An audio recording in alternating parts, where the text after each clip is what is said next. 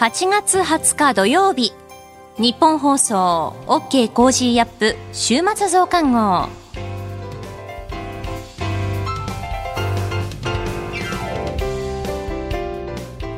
ニッポン放送アナウンサーの新行市佳です。OK Cozy up 週末増刊号。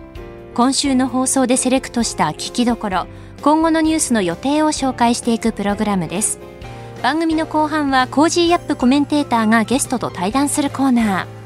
今月はジャーナリストの有本香さんと麗澤大学客員教授の西岡力さんです。今週もお付き合いください。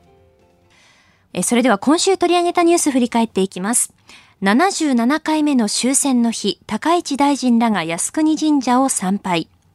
FBI がトランプ前大統領の自宅を捜索し、複数の機密文書を押収。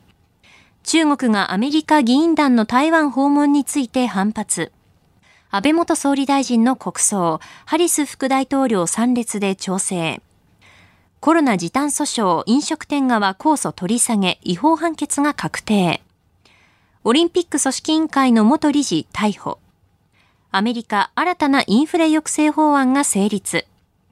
ウクライナのゼレンスキー大統領と国連総長が会談。野党が閣僚と旧統一協会の関係などについて臨時国会召集の要求書を提出。こういったニュースを取り上げました。今週の聞きどころ。8月17日水曜日に佐々木俊直さんと取り上げたコロナ時短訴訟飲食店側控訴取り下げ違法判決が確定というニュースです。それでは今週のプレイバックコロナ時短訴訟飲食店側控訴取り下げ違法判決が確定。新型コロナウイルス対応の特別措置法に基づいて営業時間短縮命令を受けた飲食チェーングローバルダイニングが命令は憲法違反などとして、え、東京都に損害賠償を求めた訴訟の控訴審第1回口頭弁論が昨日東京高裁であり閉廷後にグローバル社側が控訴を取り下げました。これで時短命令の違法性を認めた上で同社の請求を棄却した一審の東京地裁の判決が確定したということです。えー、去年の3月の、まあ、あの、もう緊急事態宣言がね、うん、終わる頃に出された。ちょっとこれ分かりにくい話なんだけど、別に、はい、グローバルダイニング飲食店が負けたみたいな話ではなくて、はい、えー、これは明らかに、この東京都のですね、えー、命令が、まあ、良くなかったと、違法だったってい。うことを認定した判決だっていうね。で、まあ、グローバルダイニングはこれ以上裁判しても多分新しい進展なさそうなんで、もうこれで終わりにしますと。まあ、要するにお金目的というよりは、その東京都の違法性をちゃんとあの認めてほしいっていう裁判だったってことで、それがまあ認められたええ、ということは確定したということですよね。うん。まあ、昨日のね、うん、この第1回の口頭弁論の中で、いやと小池都知事に承認として出てもらって話をしてほしいんだということを、えー、実施を求める上申書を提出していたんですけれども、まあ、そんな必要はないと、都側が突っぱねたと。そうですね、承認尋問採用される見込みも低いというのが、まあ、取り下げの理由の一つになっているわけですよね。でこれね、結局、まあ、だから、ちゃんと感染対策してれば、営業続けてもいいじゃないかかってグローバルダイニングは言ってたんだけど、うんうんはい、まあ、それに対して東京都はね、なんか、いやいや、それじゃいかんのだと。うん、で、まあもう、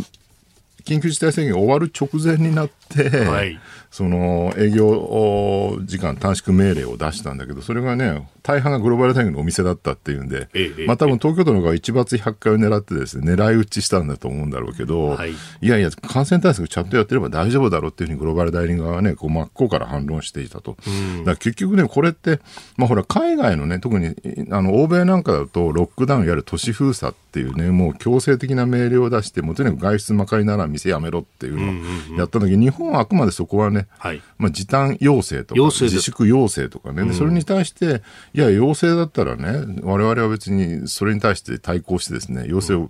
えー、従わない、ね、うん、えー、権利もあるだろうっていうふうに言ったんだけど、そこはなんかね、いや、要請だけど、それは従ってもらわなきゃ困るっていうのが東京都の立場で、はい、いや、それ要請だったんだったら別に強制力ないはずじゃんっていうのがグローバル大学の考え方。うん、で、結局これってね、もう根幹を言えば、はい、一体何を根拠にして我々はこの感染抑止をしてたのかっていうね、法的根拠もあんまりなくてですね、うん。なんだか気がついたら、その空気の圧力みたいなね、うん。えーなんとなくよあの自粛しなきゃみたいなところに追い込まれて、で飲食店の側から見るとね、はい。そんななんかよくわからん空気の圧力だけで店つぶ、ね、ええええ。営業停止されたらたまらんよねっていうのがあったんだけど、うんこっちは食わなきゃいけないんだよと。そこの根拠は根拠はよくわかんないままここまで来てしまったってええいうね、ええええまあだからこれがね、良かったのかどうなのか、なかなか難しいところですよね。だからこれ、あのね、原告のグローバルダイニング側は、あの、このいい憲法違反の部分を争点にもしていて、えー営業の自由というものが、まあ、憲法解釈上あるだろうということで、で、ここの部分はどうしてくれるんだという、で、結局この判決文を見ると、憲法判断までは踏み込まなかったですね。踏み込まなかったですよね。本当はそこまで踏み込んで、じゃあじ次にもしね、感染、まあね、パンデミックみたいなのが別の病気で起きたときに、一体どうやって日本はね、対応するのかってとこまで本当は議論しなきゃいけないと思うんですよ。だからそれをじゃあ、ね、憲法論議しないでそれをやり過ごせるかって、それはできないわけで、やっぱり憲法論議までしなきゃいけないと思うんだけど、なんかね、こう、全体に国を挙げてそこをはい。回避してる感じっていうのがあってですね、それはえー政府の側だけじゃなくてね、東京都が政府の側だけじゃなくて、国民の側も、あるいはいろんな人も含めてってことなんですけど、なんかなあなあで済ませてるって、これ日本的だよなと思うんですよね。うん。まあ、これね、一方で、まあ、生存権であったりとか、というのももちろん憲法上で認められている、まあ、基本的人権の部分であるから、結局、憲法上の権利と憲法上の権利がぶつかるときに、それをどう調整すると？そうなんですよね。だから結局、これってまさに政治だと思うんです。だから、感染抑制か、はい感染防止か、それとも経済を動かすのかっていうね、これが二者択一じゃないわけですよ。ええええどどっちもやんなきゃいけない。経済も動かさなきゃいけないし、感染も抑えなきゃいけないので、そうするとそのバランスをね、どのぐらいのところで取るのかと、ゼロか100かじゃないわけですよね。で、そのバランスをどう取るかってことを議論し、それを政治的な実行力で、じゃあこの辺のバランスにしましょうっていうのをこう、えー信頼された政治家が決めるぐらいなところが、まあ理想的な僕は政治だと思うんですよ。でゼロか100かっていうかね、答えがはっきりしてるものを決めるんだったら、そんなもの別に政治家なんかいらないわけで、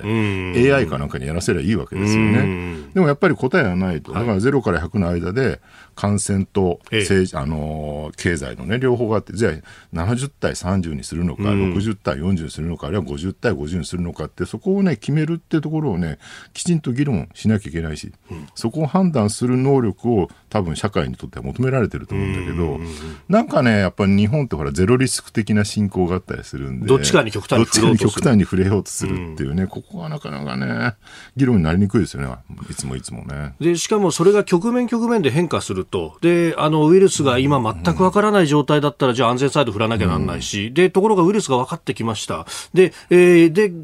さらに進めれば、ワクチンが出ましたとか、特薬出ましたとか、で、えーまた変異しちゃって危なくなりましたとか、こう、どんどん物差しのね、右左が、そうなんですよね。だからそれこそコロナの最初の頃ね、まだワクチンがなかった時代には、はいもう感染抑止に一斉に振り切るしかなかったと、もうほっときゃどんどん人が死ぬっていう、ねだから海外ではロックダウンまでいった。そうですよね。で、今こんだけワクチンも有効性が明らかになって、えーなおかつ、まあ、オミクロンの今の BA.5 に関しても、オミクロン対応ワクチンっていうのが、ついにね、今度出てくるわけで、でそうすると、まあ、ある程度ワクチンちゃんとやってれば、経済を動かせるよねって話にまでなってきてるわけだから、はい。まあ、その都度その都度すごい細かく揺れ動くわけですよね。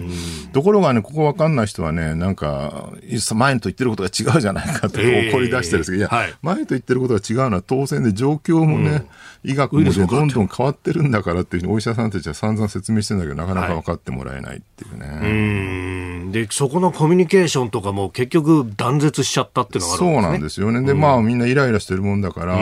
もう医療関係者にね、もう罵声をぶつけて、なんかそれでごごまかすみたいな感じになっちゃってますよね。えー新型コロナへのね、えー対応について、まあ、あー経済か、あるいは感染の抑止かという,、うところで、まあ、そのね、えーバランスをどう見極めていくか、まあ、まさに政治の役割でそうですね。ただまあもう3年近く、2年半ぐらい経ってですね、だんだんだんだん見えてきたものもあって、とりあえずやっぱり一番大きかったのはワクチン。はい。がね、これだけ広がった結果、ワクチン接種、まあ今だと3回もしくは4回ですけど、ええだとそんなに重症化はしない、なくならないと。だから、現状でその、経済か感染防止かっていう、両側に振り切れる必要はあんまりなくて、感染防止しながら、えー、経済を回すことは十分可能だっていう共有認識ができている。それは何かっていうと、一つはワクチンをきちんと打つことであり、えー、もう一つはまあマスクはちゃんとしましょうっていうね。まあこの二つかなと、そこさえ守ってれば、前ほど、まあこれね、3密をどこまで許容するのかっていうのは結構難しいところで、それこそイベントとかどうするんだとかね、あとまあ先日ほら阿波踊りとか始まって、そうですね。みんなマスクしないで踊ってますけど、あれもね、まあどうなのかっていう議論も結構あるんだけど、まあでもそのワクチンマスクだけちゃんとやってればある程度緩めても大丈夫だよねっていう議論にはなってきてる。ただ一方でね、うんなんだろうな、今の沖縄なんかそうですけど、はい、ものすごい感染爆発状態で、えー、今朝ニュース見てたら、うん、もう病床使用率が100%突破って、突破って何なんだっていうね、もう全く怪我しても何しても急病でも、えー、病院には入院できない状況になってしまってると。で、なおかつその、ほとんどが大半病床使用してるのが観光客っていうね、東京とかその本州から行ってるね。で、まあ、PCR 検査して熱出して、で、これで結果が出たらもう沖縄から戻れないっていう状況になりそうな人がみんなね、怖いんで飛行機乗って帰ってきてるっていうね、飛行機なんかがものすごい状況になってんじゃないかと思うんですけど、だから、まあ、これ沖縄だけじゃなくて東京とかね、はい、本州も同じで、もうどこも病床がかなりいっぱいでですね、で、発熱外来もかなりね、長蛇の列になっちゃってると。はい、で、これをどうやって抑えるのかっていうのが結構次の課題になってきてんじゃないかなっていう。重症化して死ぬ人は少ないんだけど、もう病院が麻痺してるえー、この状況なわけですよね。うん。まあね、で、ここでよく言われるのが、あの、大半が軽症の方だと。ただ、あの、軽症だと言っても、こう、お医者さんの言う軽症っていうのは、我々のイメージとはちょっと違っていて、酸素吸入の必要がなければ、これは軽症なんだと。まあ、そうすると、対症療法でお薬で治していかなきゃいけないけれども、やっぱ、そこで症状がきつくなってくると、入院させてくれっていうふうにそうですよね。この入院させてくれるの判断が難しいところだと思うんですよね。はい、あの、聞いてるとね、だから、まあ、要するに自宅療養もとにかくするしかないと。要するにもうすべての検査をきちんと行って、ちょうどほら、あの全数検査をね、はい、やるかどうかってことを見直しっていうのを政府が言い出してるわけなんですけれど、えー、今まではね、もう PCR とかね、はい、えー、やっても全数検査して、とにかく全員を特定しようってやり方してたんだけども、ちょっとそれやると発熱外来、麻痺しちゃって回らないと。はい、で、なのでもう自分でね、判断して、熱が出たらお家で寝ててくださいと。うん、えー、で、まあ実際に病院に仮に発熱外来行ったとしても出せる薬はロキソニンとか、ああいう、はい、熱冷ましと。ね、うん、熱冷まししか出ないので、うん、家での市販の薬飲んでるとあんま変わらないから、家で寝てくれってっていう話なんですよ。ただ、見てると今のオミクロンの BA.5 って、もう喉の痛みとか半端ないらしいですよね。もうナイフで切り裂かれるぐらいに痛いみたいなのをよくみんな報告してると。そうすると、家で寝ててね、そんなに喉がね、切り裂かれる痛い状況で、熱も40度近く出て、自分でこれがまだ家で寝てていいのかどうかって判断できるかどうかってこれ分かんないですよね、そんなものね。で、そうするとどうしてもじゃあ救急車呼ぼうかって話になっちゃう。でもそうすると救急車行っても来てもらえない、はい、え来てもらっても入る病院がないっていうね、うん、まあそういうこう割に状況になっちゃってるのかなと。だここをねどうやってそのね、病院、あの、お医者さんが判断しているような判断を、え自宅療養としている人ができるようにするのかっていうのは、ちょっと次の課題になってきてるのかなって感じはしますけどね。うん。まあ、本当ね、症状が軽ければ、あの、解熱鎮痛剤を飲んで、うん、えー、家で寝ているって、まさに私そうだったんですけど、それで十分に回復してくる病気でもあるという、うん、人によってだいぶ症状は違うみたいですしね、これね。まあ、ただね、あの、全数を検査するであるとかね、うん、無症状の方まであぶり出して、みんな自宅待機みたいなことで、それじゃ社会回っていかないじゃないかっていうのは、ようやくそういう議論になってきましたね。まあ、会社がね、なんか休むんだらコロナのあの証明書もらってこいんだって言ってる 会社もあるみたいで、まあ、そういうのはやめましょうって話ですね、とりあえずはね。まあ、その辺もね、あの、マイハーシスっていうシステムの中で、えー、実は証明書も出せるんだという話があるんですが、なかなかその辺がまだ浸透していないということですね。そうですね。とりあえず抗原検査キットを国が全部ばらまいてですね、えー国民税に行き渡らして自分で検査して、で、自分でマイハーシスにこう、うん、登録して、それで証明書をそこの場でウェブで出してもらって、それを会社に渡すぐらいな方な仕組みにした方がいいんじゃないかなと。東京都は今そっちの方向にやろうとしてますよね。この後はこれからの1週間のニュースの予定と来週のコメンテーターを紹介していきます。後半は番組コメンテーターの対談コーナーです。どうぞ最後までお楽しみください。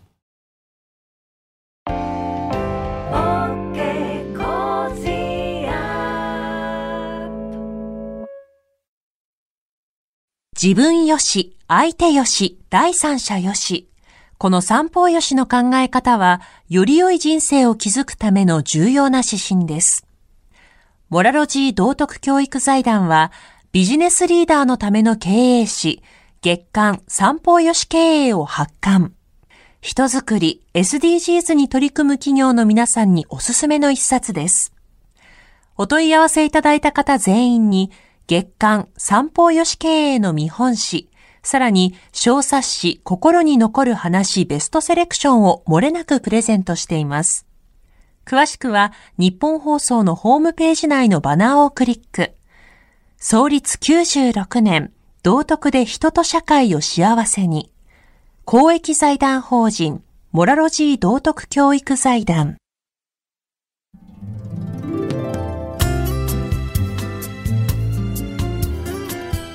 OK コージーアップ週末増刊号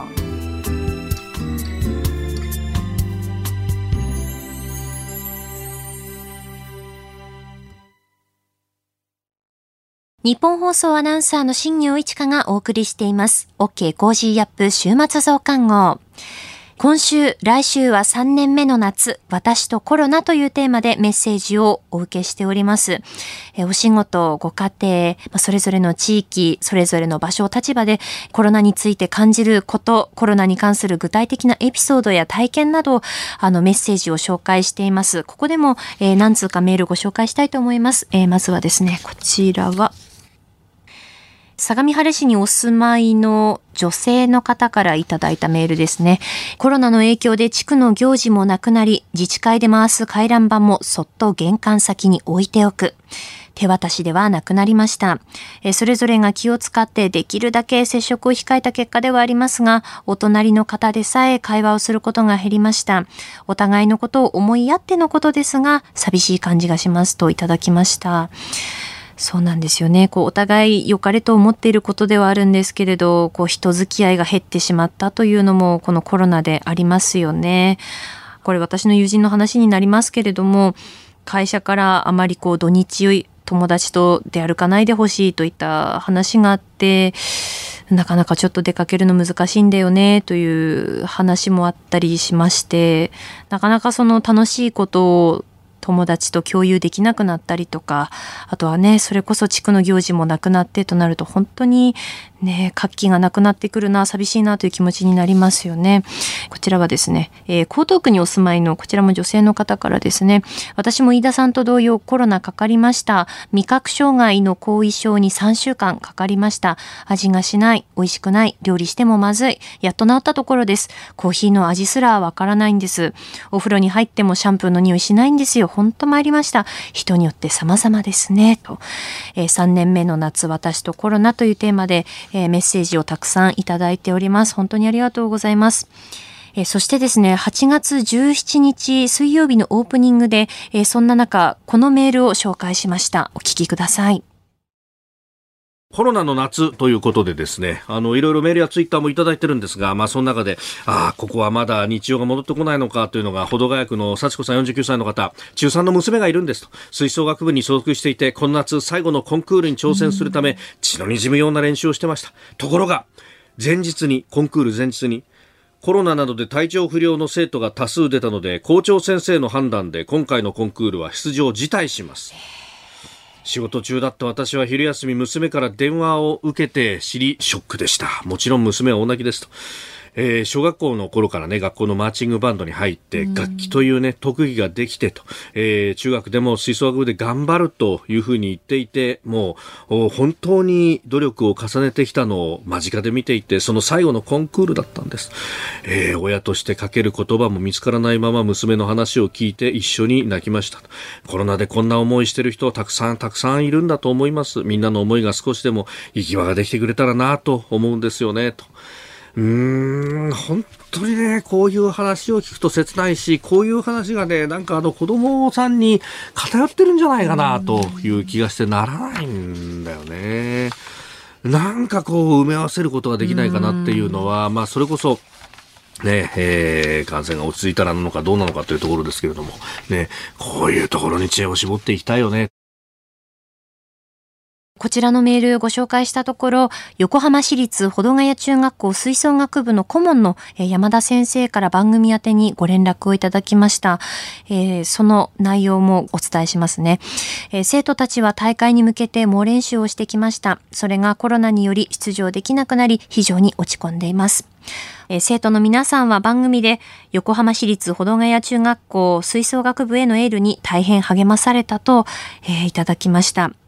大会には出場できなくなりましたが、8月27日に練習用に予約してあったホールでサマーコンサートとしてですね、関係者を集めたコンサートを行うそうです。現在このサマーコンサートに向けて練習真っ只中ということなんですね。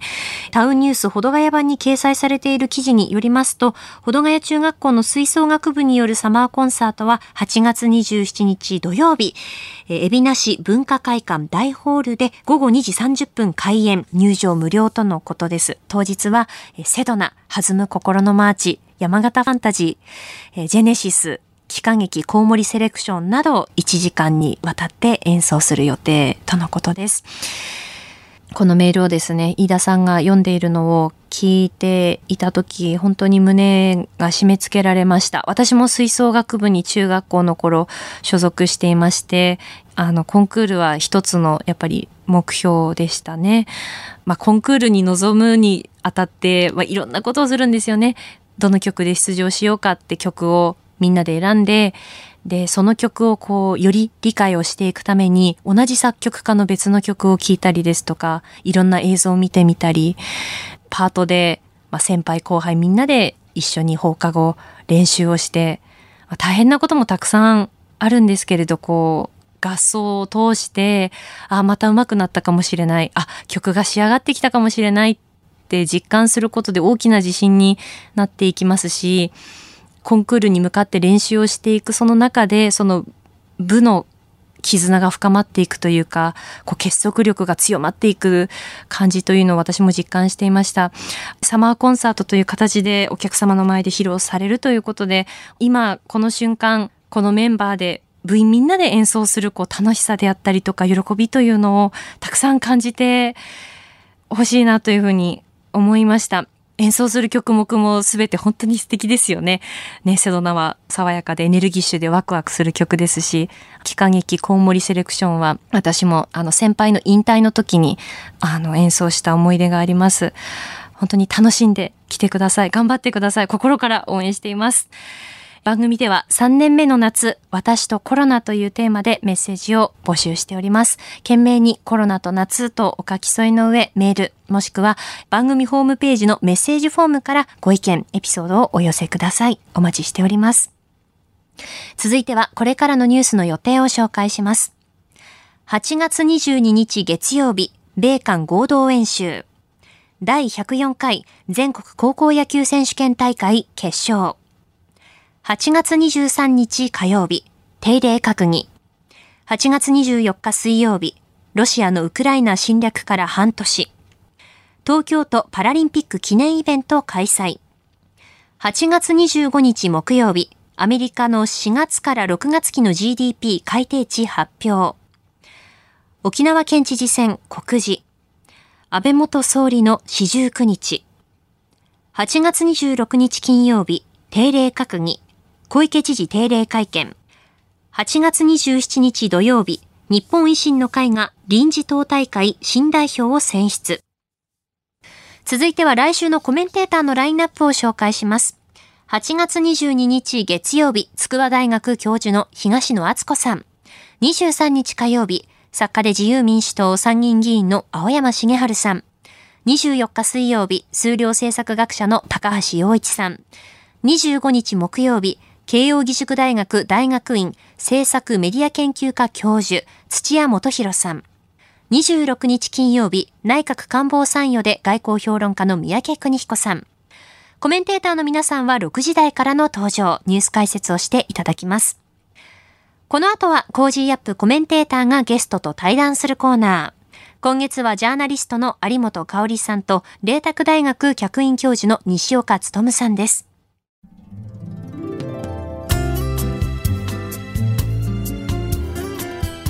OK Cozy up 週末増刊号。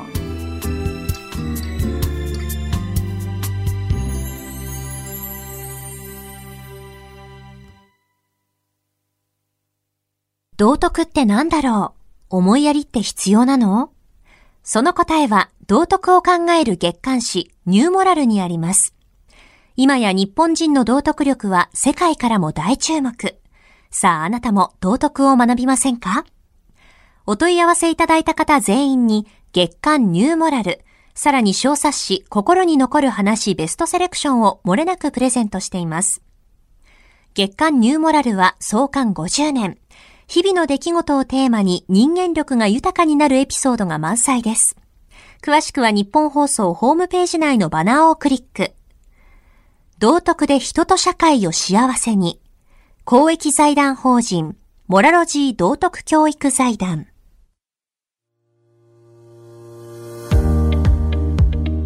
ジャーナリストの有本香里です。この配信は日本や世界を取り巻く様々な課題を掘り下げる対談番組です。今回のお相手は公益財団法人モラロジー道徳教育財団教授で麗澤大学客員教授の西岡努さんですよろしくお願いいたしますよろしくお願いします今回は同じ朝鮮半島でも南の方の韓国をテーマにお話を伺っていきたいと思います、はい、ここまでお話を伺った北朝鮮の拉致問題と同様韓国との間でもまあ安倍元総理の功績というのは非常に大きなものだったというふうに思うんですが。まあ、なんといっても歴史認識問題、はい、慰安婦問題、うん、そしてあの戦時労働者問題について安倍総理の功績が大きいですよね。そうですね、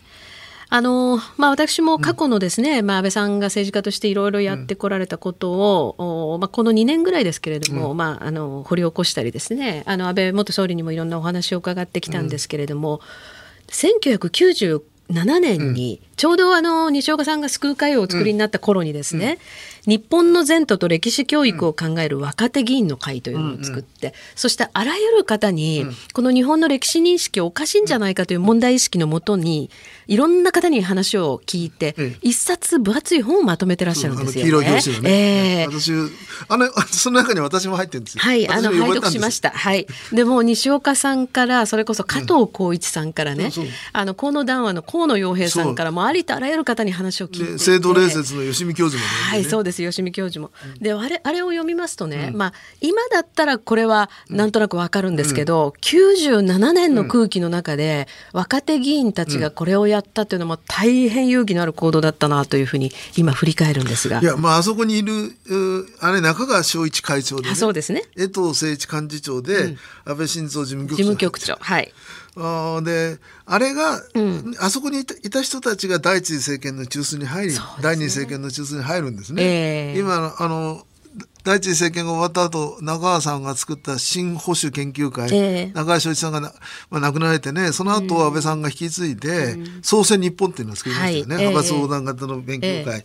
そこのメンバーと重なってるんですよね。だからその人たちが実はね、慰安婦問題の朝日新聞の捏造報道と戦ってきた人そうですね。そして慰安婦あ拉致問題で私たちと一緒に戦ってくれた人とほとんど重なってるんですね。う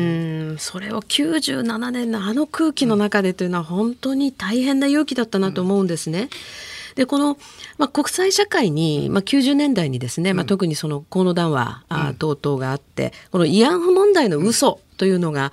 まあ、大きくルフされてしまった。でまあ、そこからちょっと時間が飛んでですね第二次安倍政権で、うん、あのパク・クネ政権との間で慰安婦合意というのをまとめるわけですけど、うん、まあ、この慰安婦合意については、ちょっといろんな異論も、うん、私も含めてですね、ある部分はあるんですけどこの間の安倍さんのこの、まあ、歴史問題への戦いですね、その中で、えー、やはり西岡さんが特に印象に残ってらっしゃること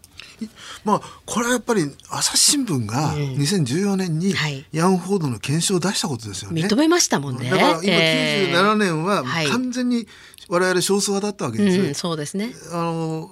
日本軍による強制連行が事実で、制度例にさせられた朝鮮女性は20万人いた、はい、そういう定説だったわけですね、はい、そういう嘘の方がむしろ本流であるかのように当時はそうですね。思われていましたからね、うん、日本社会で。そそれがですねあの朝日新聞の2014年の検証記事の冒頭を見るとね、朝日が捏造したということが、はい、あネットで広まってると、うん、私たちは捏造してないと。だから検証すると書いたんですよ、えー、でもまあネット社会になって、うん、朝日新聞が吉田誠司という嘘つきを大々的に使って強制連行があったと言ったと、うん、あるいは元慰安婦のキム・ガクジュンさんという人が出てきた時この人が女子低身体として強制連行されたと嘘を書いたと、はい、それが問題なんだと。私もそれずっと実は1992年からずっと言ってるんですが、えー、そのことをあの安倍さんは政治家としてね、あの公然と発言するんですね。そうですね。えー、あの第二次政権ができる直前の党首討論会で、ね、そうです。あのテレビ入ってるところでね言いましたもんね。朝日の記者が、えー、ヤフー問題について安倍さんの見解をって言ったら、うん、あんたのところの新聞が嘘つきの吉田を使って広めたのがヤフー問題でしょって言ったんですよね。えー、いや僕はもうさすが政治家っていうのはすごいな政治家って普通ね、うん、自分の選挙区に朝日の読者もいるんですよ。そうですね。はい。その人たちを敵に回したくないと思っちゃうんですよね。えー、だから私たち一対一で話してることとやっぱ本で言うこととは、うんトーンを抑えるんですけど、えー、安倍さんはこうと思ったら引かないんですよね。そうですね。で、あの第二次政権で、うん、あの政権を取り返す前の安倍さんっていうのは本当にその戦闘姿勢が鮮明だった、うん、まあそういう印象がありますし、うん、ただあの最近ですね、亡くなるまあこの数ヶ月前後ですね、いろんな集会やなんかでまあご一緒したりして、最近の安倍さんの持ちネタだったのは、私は当選2期目の時から朝日新聞に批判をされていました。それでも総理大臣になれたんだから、萎縮するなと若手議員たちに言っていますと。いうことを随分おっしゃってたんですよね。ですから、まあ、特にこの韓国との問題、歴史問題、これについては本当に朝日新聞を中心に安倍さんに対する攻撃はひどかったなというふうに思います。ただあの、まあ、この朝日がまあ自分たちの誤報、うん、まあ一種の捏造ですね。それを認めたというのが2014年、うん、その翌年に慰安婦合意というのがあったんですけれど、うん、あの岸田総理が外務大臣の時です。これは西岡さんはどういうふうに評価されましたか？まああのー10億円を出すということと、総理の謝罪ですけれども、はいうんまあ、総理の謝罪は今今までの総理がやってきたと同じで、え。あの今の価値観から見れば、うん、あの貧困の結果、はい、慰安婦として日本の戦争に協力してくれた女性に対して同情するというレベルの謝罪ですから、はい、まあ表現は今までの総理の表現を使ってますけれども、うん、あの強制連行を認めたとかそういうことではないと、うん、そして10億円についてはね、まあ、本当はもうちょっと金額少なかったんだけど最後政治的に積み上げたんですけれども、うん、実は河野談話の後アジア女性基金というのができたんですが、はい。ええ、その後もね、公費で元慰安婦の人たちの医療支援とかやってたんですよ。で毎年何千万円とかねそういうことだったんですね。だからそれは全部やめると。だから未来にかけて出すものを出すから3億円ぐらいとかいう話だったんですけど、まあパ韓国側が積み上げてくれって言ったんでそれは出したんですけど、それもつまりあの日本の戦争に協力してた女性が生活苦労してるんだな、はい、生活支援しましょうということでね、うんうん、あのギリギリの線を私は守ってると思ったんですが、うん、一番心配したのは国際社会で総合批判をやめるという書かれたところで、はいえー、しかし安倍さんはやっぱりあのそこはね分かっていて、うん、あの2016年の1月に参議院の予算委員会で、はいえ。ー、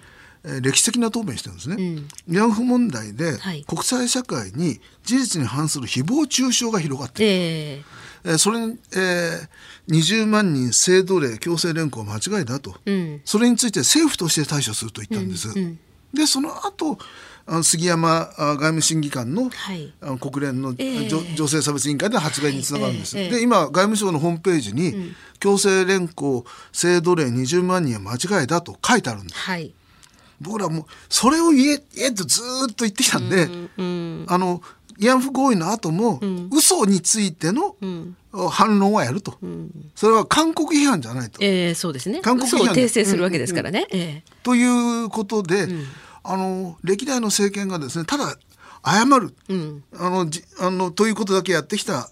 今の価値観から見ればそれ親の借金を娘にかぶせるっていうのはね、うん、人権侵害ですよ、うん。うん、そうですね、はい、だけど当時はそれが合法だったんで、日本女性もそういう人たちいたんですからね、えー、だから今の価値観で、えー、そういうことは繰り返してならないということは言うけれども当時は合法だった日本は戦争犯罪国家としての戦争犯罪を犯してないと。はいいうことも両方言うと、いうことに政府の政策を変えたのは安倍さんですから、うん、僕はあの大きく見て慰安婦合意その後の安倍答弁と一緒に見ると評価できるというふうに思ってます。うん。あのまあ、本当にこの韓国との問題っていうのは、うん、まあ、韓国側を、ね、の対応を見てると私たちは本当厄介だなと思うんですが、この、まあ、朝鮮半島の専門家でもいらっしゃる西岡さんから見て、安倍さんのこの外交姿勢っていうんですかね、これはどういうふうに評価されますか、まあ、今回あの安倍さんが亡くなってですね、うん、まあ図らずもと言ったらいいんでしょうか。これだけ国際社会からもう真摯な弔意が示されるというのは、ちょっと私たち日本国民もあるいは安倍さんを支持しているという人間たちの間でもちょっと意外だった。と思うんですよね。だからこの、まあ、外交を、まあ、責任者である、まあ、リーダー、うんうんその安倍さんというのをどういうふうに評価されますか？安倍さん、まあ、地球儀を俯瞰する外交って言ってるじゃないですか、えーはい、それはあの私安倍総理第一次政権の時ですね、はい、訪中を終えて帰ってあの就任第一次政権で就任してすぐに中国行きましたね。ね。えー、世界の国はね、うん、同盟国がある友好国がある、うん、そしてね、えーと、互恵国がある、うん、そして敵対国があると、うん、こう見るんだと、えー、で中国は互恵国なんだと、つまり利害があるから付き合ってると、ただし外務省は戦略的って言葉は使いたかったから、戦略的互恵関係だと言ったんだと、えー、つまり世界をそう見てね今、中国が互恵国から敵対国に下がりつつあるわけですよね。で韓国は友好国なんだけど、はい、互恵国。そして敵対国の側につくのかということになってると。そういうふうに見た上で、全体主義、えー、国人権を弾圧する国は敵対国だというふうに見て、あの日本の日本として日本を主張するだけではなくて、うん、世界の自由民主主義をどう広げるかという意思を持ってたんですね、うん、韓国のメディアで安倍さんがインタビューを受けたのは総理としてはですね月刊朝鮮だけなんです、うん、私があの月刊朝鮮の元編集長のチョ・ガフチェさん連れてったんですけど、はいそこでですねあの、えー、北朝鮮の人権問題について強強く同情していると、えー、日本人拉致だけじゃなくて北朝鮮の人たちもひどい人権侵害されていると、うんうん、韓国による自由民主主義の統一を支持すると言ったんですね。うんうん、あるいはあのウイグルの人たちとかね、はい、あの南モンゴルの人たちとか中国共産党の人権侵害の被害者たちを本当に同情してましたよね。うん、そあのやっぱり普遍的な価値観があったんですね。うんうんうん、日本の戦前も普遍的価値観に反していなかっただから日本を復権させるということであって、うん、普遍的価値観自体を否定するわけじゃないわけで、うんうん、だから世界中の人たちがね安倍さんは今中国というそしてロシアという全体主義膨張主義勢力が世界の道筋を乱そうとしてるけど、安倍総理の外交は、つまり友好国があって、同盟国があって、互恵国があって敵対国があるその敵対国っていうのは覇権主義の侵略国家なんだというふうに振る舞ったので、世界の全体主義国家と戦ってる人たちは安倍は味方だと。いうふうになったんだと思いますよね。まあその価値観外交とよく言われるものですね。うんそううん、まあそういう中において、まあ韓国との関係も考える。つまり日韓の特有の問題だけではなくて、あの世界の中で価値観外交を実現していく。その中で韓国は今こういう状況だけど、あなたたちいいんですかと、こういう問いかけができる政治家だったということですね。あのまああるそのアメリカのまあ政治専門家がね。日本の政治家には珍しくイデオロギーのある政治家だったっていうふうに、うん、まあ、そんなこと言われるのもちょっと日本の政界もどうかなと思うんですけど本当にそういう意味では思想と価値観を持った政治家だったって言えるんでしょうか？まあ、だからあのこれは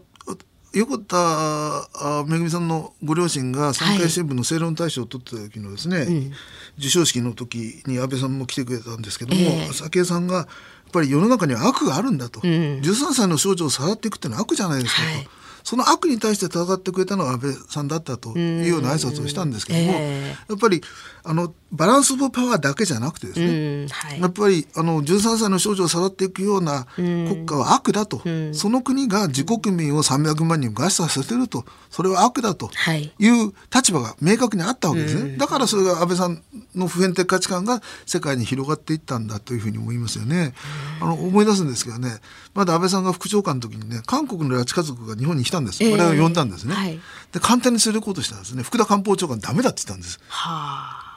日本には拉致問題あるけどね韓国の拉致までは、ええを広げると北朝鮮を刺激するとかそういうことだったと思うんですけどだから安倍さんはね、まあ、そこで喧嘩したんですけど副長官ですから従わなくちゃいけないから、うんはい、衆議院議員安倍晋三として会うって言ってね議員会館に来てくださいと。言って韓国の家族に会ってくれました。その後も、えー、あの総理になった後はね、えー、もう我々世界中に行って拉致を家族見つけてきたんですけども、あのールーマニアの家族とかね、うん、タイの家族とか、うん、あるいはアメリカの疑わしい人とか来たらずっと会ってくれましたよね。それは日本人拉致だけが憎いんではなくて、えー、家族から無理やり家族を引き離すというテロは許しちゃならないと、そして日本国民を守る責任は第一義に日本政府にあると。と。いう主権と人権両方を考えていた、そういう政治家だから人権という観点で本当に安倍は本気だということが伝わって世界の評価が高かったんじゃないかと私は思っています。なるほど。今月は公益財団法人モラロジー道徳教育財団教授で麗澤大学客員教授の西岡力さんにお話を伺っています。次回もよろしくお願いいたします。よろしくお願いいたします。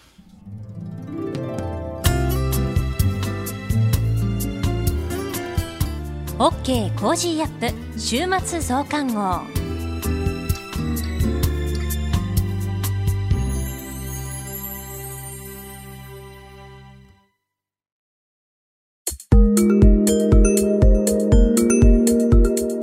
と一緒に作るニュース番組、ニッポン放送飯田浩司の OK Cozy up。平日月曜日から金曜日朝6時から8時までの生放送でお送りします。ぜひ FM 放送、AM 放送はもちろん、ラジコやラジコのタイムフリーでもお楽しみください。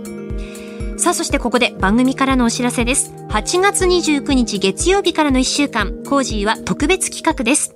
タイトルは、激論200%コージーダブルコメンテーターウィーク。今回は毎日コメンテーターがお二人ダブルで6時台前半から生登場となります。初日8月29日月曜日、ジャーナリスト須田慎一郎さんと評論家の宮崎哲也さん。20日火曜日は中央大学法科大学院教授で弁護士の野村修也さん。青山学院大学客員教授でジャーナリストの峰村健二さん。31日水曜日は数量政策学者の高橋洋一さんと東京大学先端科学技術研究センター専任講師の小泉優さん。9月1日木曜日は明治大学教授で経済学者の飯田康之さん。そして前日本銀行政策委員会審議員片岡剛志さん。番組初登場です。最終日9月2日金曜日はジャーナリストの佐々木俊直さんと自由民主党衆議院議員平正明さんです。まさに本当に激アツな1週間となること間違いなしだと思います。えそしてですね毎年恒例の豪華プレゼントもご用意しております。千葉の美味しいお米 Cozy 米大放出です。ぜひ8月29日からの1週間お聞きください。OK Cozy up 週末増刊号。ここまでのお相手はニッポン放送アナウンサーの新行市佳でした。